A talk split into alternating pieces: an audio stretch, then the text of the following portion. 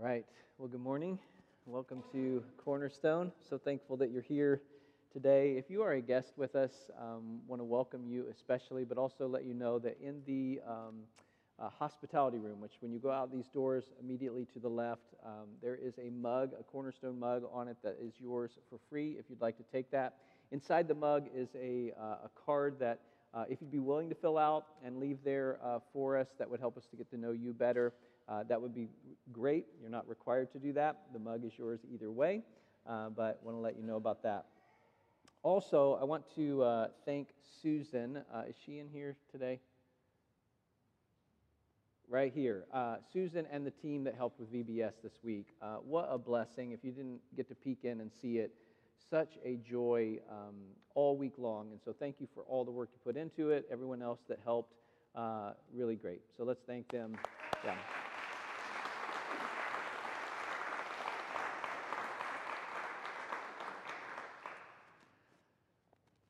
Well, this morning we are uh, looking at the last section in the letter uh, to the Galatians. We're going to be looking at Galatians 6 11 through 18. So go ahead and turn there. This is not going to be the last sermon uh, in Galatians. That will be next week. We're going to do a summary of the letter uh, as a reminder of the main things that Paul is emphasizing throughout this letter. I want to say I've so enjoyed going through this together with you. It is a joy to study and work through God's Word together. In the text today, we find that Paul is restating his case. He is ending on the themes that he began the letter with in hopes that the Galatians will hear and respond with right hearts and embrace the one true gospel of Jesus Christ. And so let's look at the text together and work through it. If you're able to stand, please do so and follow along as I read Galatians 6, beginning with verse 11. See with what large letters I am writing to you with my own hand.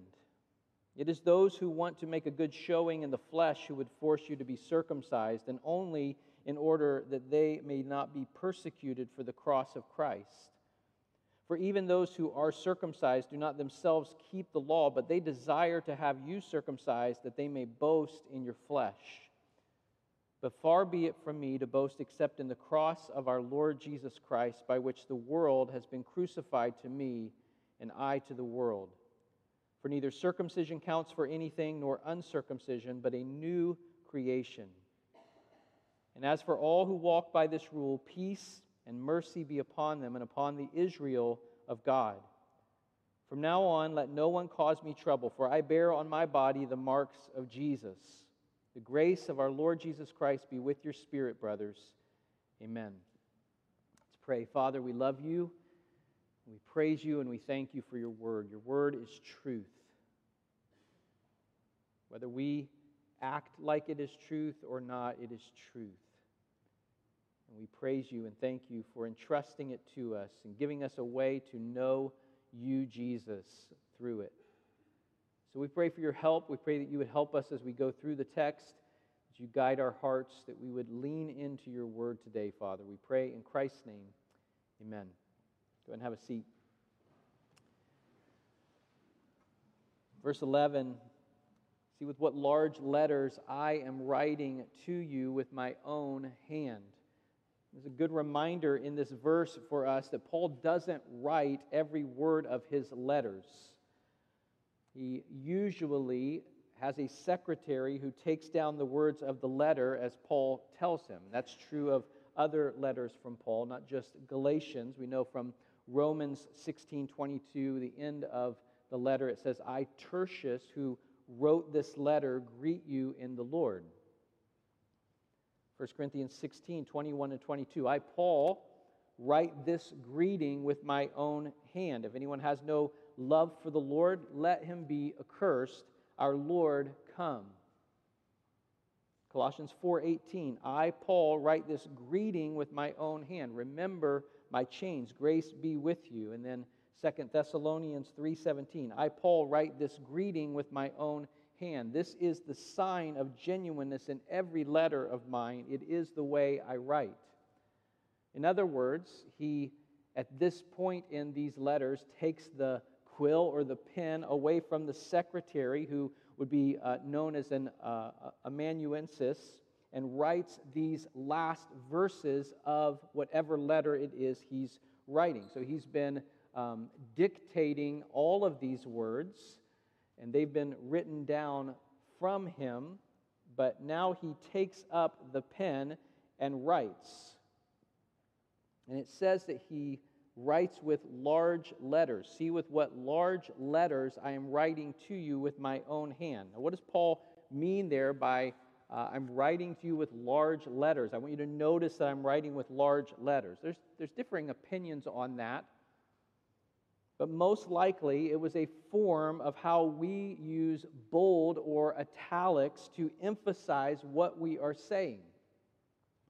He's wanting them to pay special attention to these words. He's saying, I want to emphasize the immense importance of what I have written to you.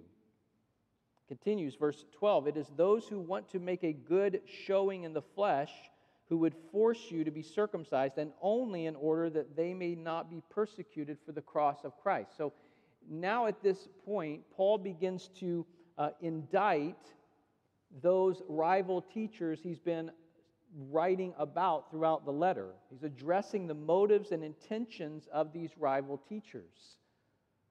First, he says that they're forcing the Galatians to be circumcised because they want to look good to others. That their motive is that they want to look good to other people. They're trying to get them circumcised to demonstrate to those who are pressuring them that they were committed to the law of Moses.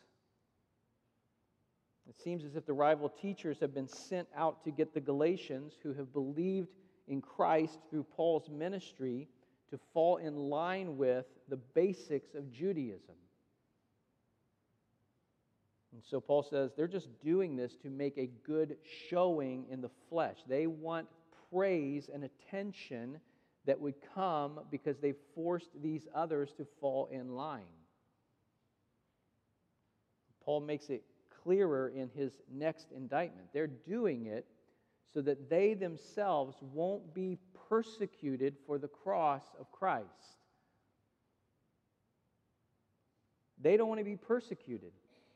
They don't want to be persecuted for teaching that the cross of Christ alone can save. The message translation says here these people who are attempting to force the ways of circumcision on you have only one motive. They want an easy way to look good before others, lacking the courage to live by a faith that shares Christ's suffering and death. They know that if they submit to the truth of the one true gospel, they will be persecuted, and they don't want that. That's Paul's indictment of them. But he continues For even those who are circumcised do not themselves keep the law, but they desire to have you circumcised, that they may boast in your flesh. His next indictment against the rival teachers is that they act as if obeying the Mosaic law is required to be a part of Abraham's family. He's, he's made that clear throughout this letter. That if you want to be a part of God's chosen people, then you must be circumcised or you must do this. But Paul says they don't obey the law of Moses. They're advocating circumcision as an outward and obvious sign, but they're not keeping the law. They're selective in the laws that they want to obey or that they require to be obeyed. Remember, this is Paul writing.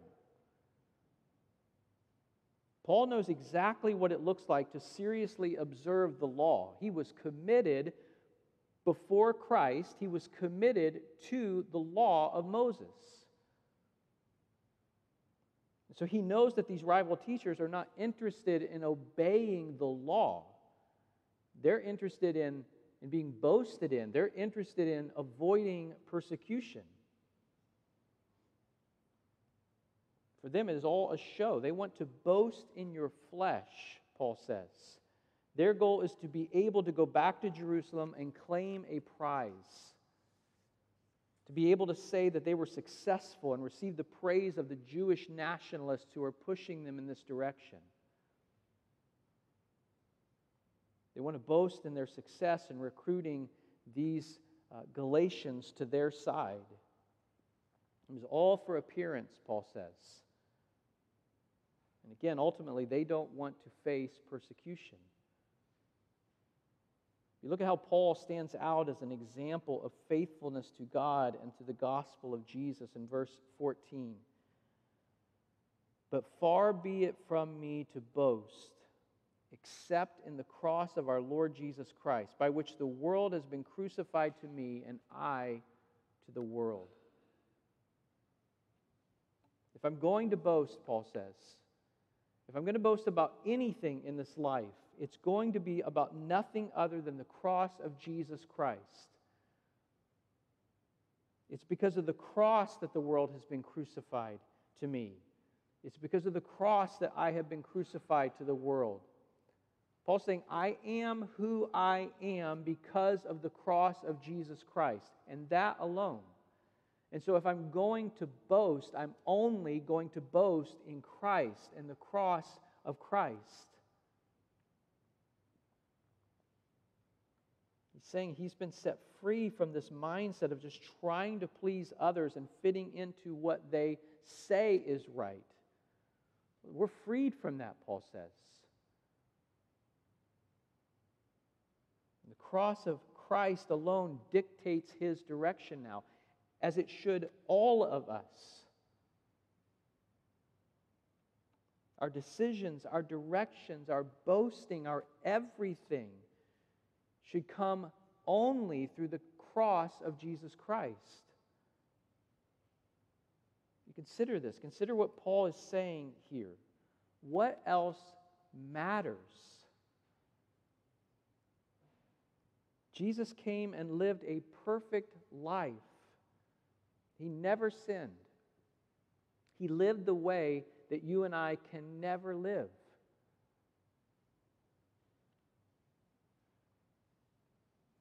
He didn't have to come, but He came. Because He loves us and His mercy toward us is so great. And in his coming, he laid down his life willingly and literally. He died on a cross. And he did that to bear the punishment of our sins. That's grace. That's the grace that Paul has been boasting in throughout this entire letter. And so Paul's saying, Why would I boast in anything except for that? Why would I boast in anything except the cross of Jesus Christ? There's nothing, nothing that compares. And he doesn't want to live in a way or boast in a way that teaches anything other than the supremacy of the cross of Christ. He continues in verse 15. For neither circumcision counts for anything nor uncircumcision, but a new creation. Belonging to the Jewish nation by being circumcised or being a Gentile by remaining uncircumcised, Paul says it doesn't matter.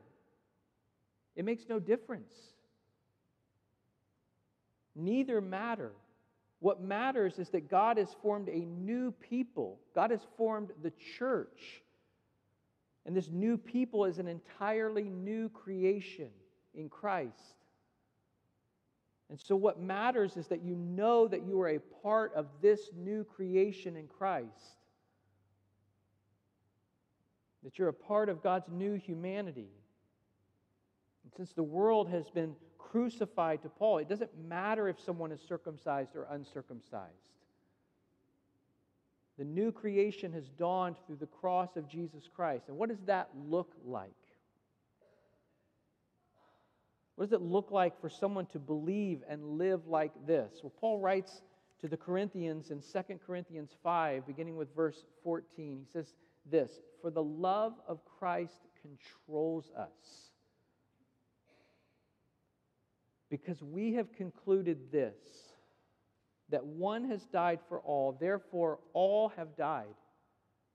And he died for all, that those who live might no longer live for themselves, but for him who for their sake died and was raised. From now on, therefore, we regard no one according to the flesh. Even though we once regarded Christ according to the flesh, we regard him thus no longer. Therefore, if anyone is in Christ, he is a new creation. The old has passed away. Behold, the new has come. All this is from God, who through Christ reconciled us to himself and gave us the ministry of reconciliation. That is, in Christ, God was reconciling the world to himself, not counting their trespasses against them, and entrusting to us the message of reconciliation.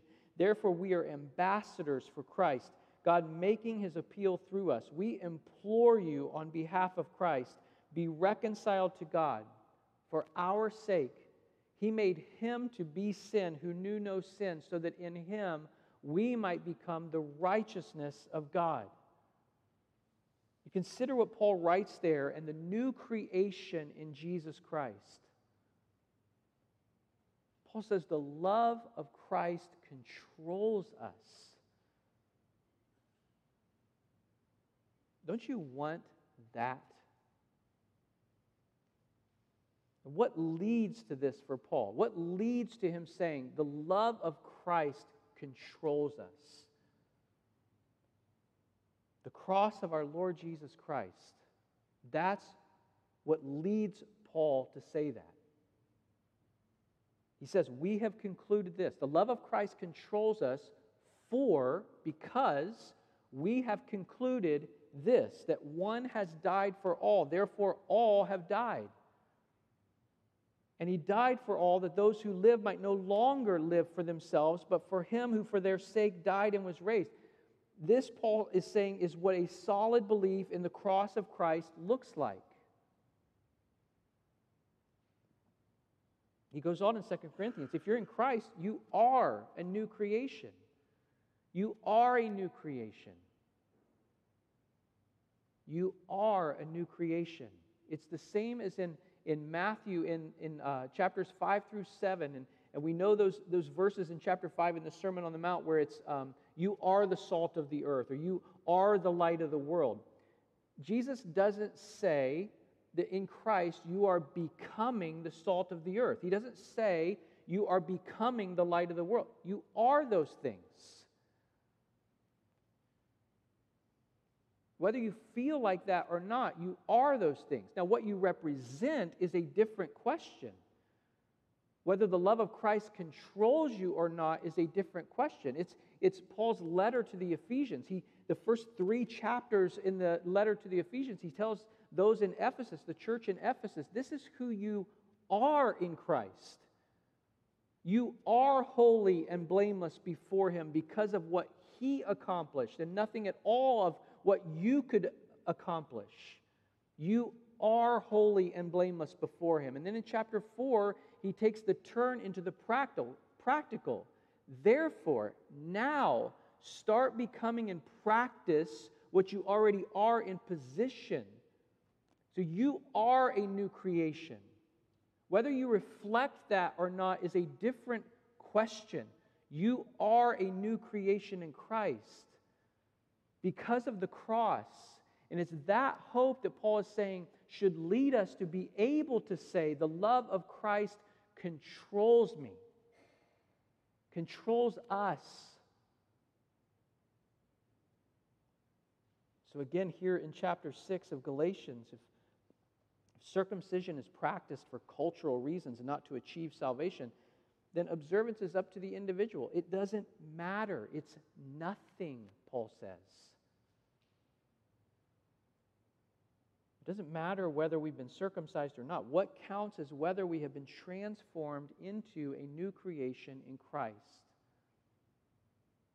Verse 16. And as for all who walk by this rule, peace and mercy be upon them and upon the Israel of God. Whoever lives according to this reality of the new creation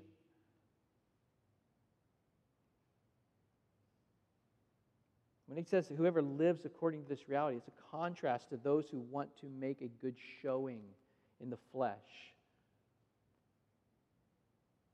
He prays for mercy for them and on the Israel of God. Now, what does that mean? Who, who are they? Who is the Israel of God? The Israel of God are the as for all in the beginning of the verse. All the church can be called the Israel of God or the true circumcision. Philippians 3, verse 3, Paul writes, For we are the circumcision who worship by the Spirit of God and glory in Christ Jesus and put no confidence in the flesh. We are that. Paul has argued throughout the letter that circumcision is unnecessary and that those who put their faith in Christ belong to the family of Abraham. So when he says here the true Israel of God, he's saying that believers in Christ, members of the new creation, are the true Israel. They are God's chosen people. All believers in Christ are part of the true Israel, part of God's Israel, not by birth into a specific biological family, but by rebirth into a spiritual one. And he prays peace and mercy on all who are and who live as a part of this new creation. In verse 17, from now on, let no one cause me trouble, for I bear on my body the marks of Jesus. Paul ends here saying, I don't want to be troubled with these things any longer. I don't want to be bothered by these disputes. There is one true gospel of Jesus. It is simple, it is true. And he's saying to these Galatians, You know the truth. And I don't want to be bothered with these disputes. The trouble that has been brought to the church in Galatia, and the trouble that has been brought on Paul, must now stop, he says. The new creation has been inaugurated. No one, no one should bother Paul with the requirements and regulations of the old creation because we're now the new creation in Christ. And then he makes this incredible statement For I bear on my body the marks of Jesus. You think about this statement in context with this letter and the purpose of this letter. The rival teachers have forced marking the body, right? The physical marks of circumcision will be there for any who follow their teaching. They're being pushed onto people as a way of identifying them as God's true people. That's what the rival teachers are saying.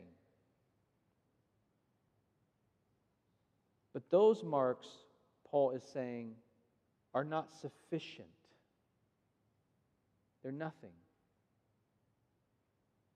Those are not the marks of Christ. Paul says, I bear the marks of Christ on my body. I bear on my body the scars of following Jesus, the scars that show that I belong to Jesus. And what are those scars? The very thing the rival teachers were seeking to avoid, the scars of persecution. Paul, Paul writes to the Corinthians in 2 Corinthians 11 24 through 28. Five times I received at the hands of the Jews the 40 lashes less one. Three times I was beaten with rods. Once I was stoned. Three times I was shipwrecked. A night and a day I was adrift at sea on frequent journeys in danger from rivers, danger from robbers, danger from my own people, danger from Gentiles, danger in the city, danger in the wilderness, danger at sea, danger from false brothers, in toil and hardship through many a sleepless night, in hunger and thirst, often without food and cold and exposure. And apart from other things, there's the daily pressure on me of my anxiety for all the churches. Paul says these are the marks of following Jesus.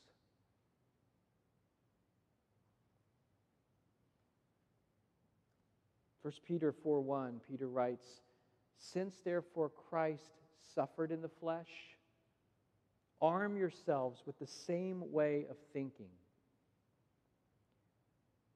Live this life armed, readied with the thinking that I will be persecuted, I will suffer, because I'm following the one who suffered. Have the mind of Christ in this, Peter writes. Be ready to suffer as Christ suffered. He goes on in chapter 4, beginning with verse 12. Beloved, do not be surprised when the fiery trial, or at the fiery trial, when it comes upon you to test you as though something strange were happening to you. But rejoice insofar as you share Christ's sufferings, that you may also rejoice and be glad when his glory is revealed. If you're insulted for the name of Christ, you're blessed because the Spirit of glory and of God rests upon you. But let none of you suffer as a murderer or a thief or an evildoer or as a meddler. Yet if anyone suffers as a Christian, let him not be ashamed, but let him glorify God in that name.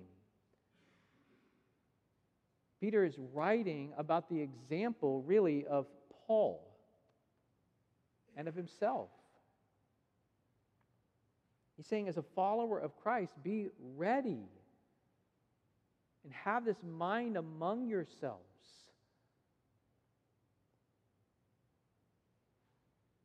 Don't be surprised at the fiery trial when it comes as if something strange were happening to you.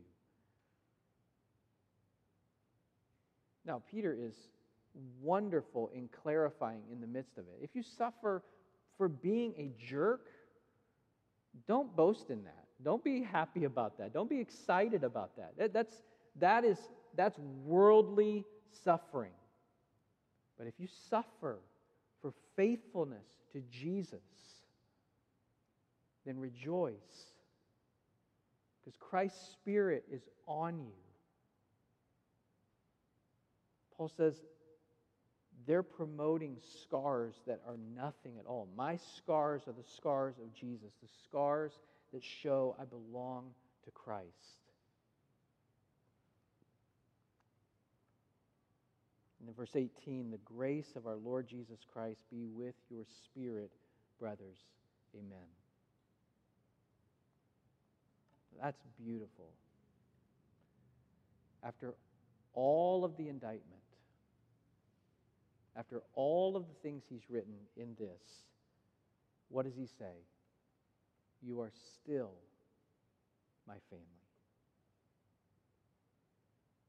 You're still my brothers and my sisters, and I love you. And I want God's grace to be upon you. And this is a word for word identical uh, closing as the one uh, in Philippians, except for brothers or brothers and sisters is more likely there. And his prayer for them is grace. Grace.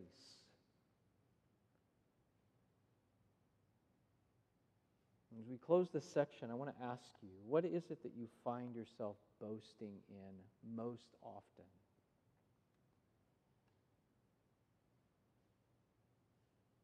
Really think about that. It may take thought, it may take effort. What is it that you find yourself boasting in most often? For me, my temptation is greatest with my kids. I boast, I love my kids. I love those boys. And so it's very easily easy for me to boast in them before Christ.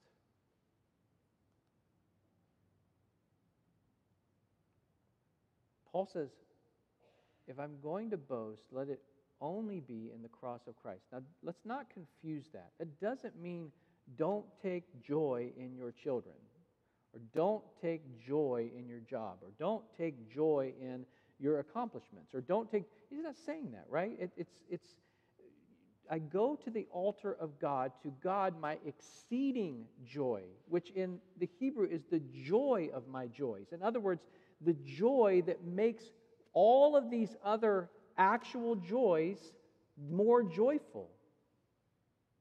The joy that if it wasn't there, then these other joys, my children, my job, my recreation, whatever, whatever you would include in that, wouldn't be as joyful without the joy that is filling those.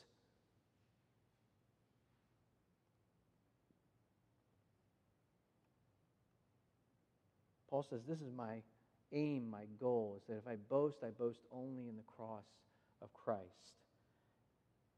And in that boasting, what does it mean and look like in your life for you to be crucified to the world? Paul says, the love of Christ controls us. Because we've concluded that one died. That's what we remember each and every week as we take the Lord's Supper together. Christ died, his body broken so that you and I could go free. His blood poured out so that we could be clean, we could be pure, we could be sinless and forgiven before God, or holy and blameless, as Paul says in Ephesians. And so, as we prepare to take the bread and the cup today, let's pray for grace. You're going to be dismissed by rows come down to the table and receive the bread and the cup and then go back. Uh, encourage you to go through the middle aisle uh, on the way back just to not have as much uh, bumping into people.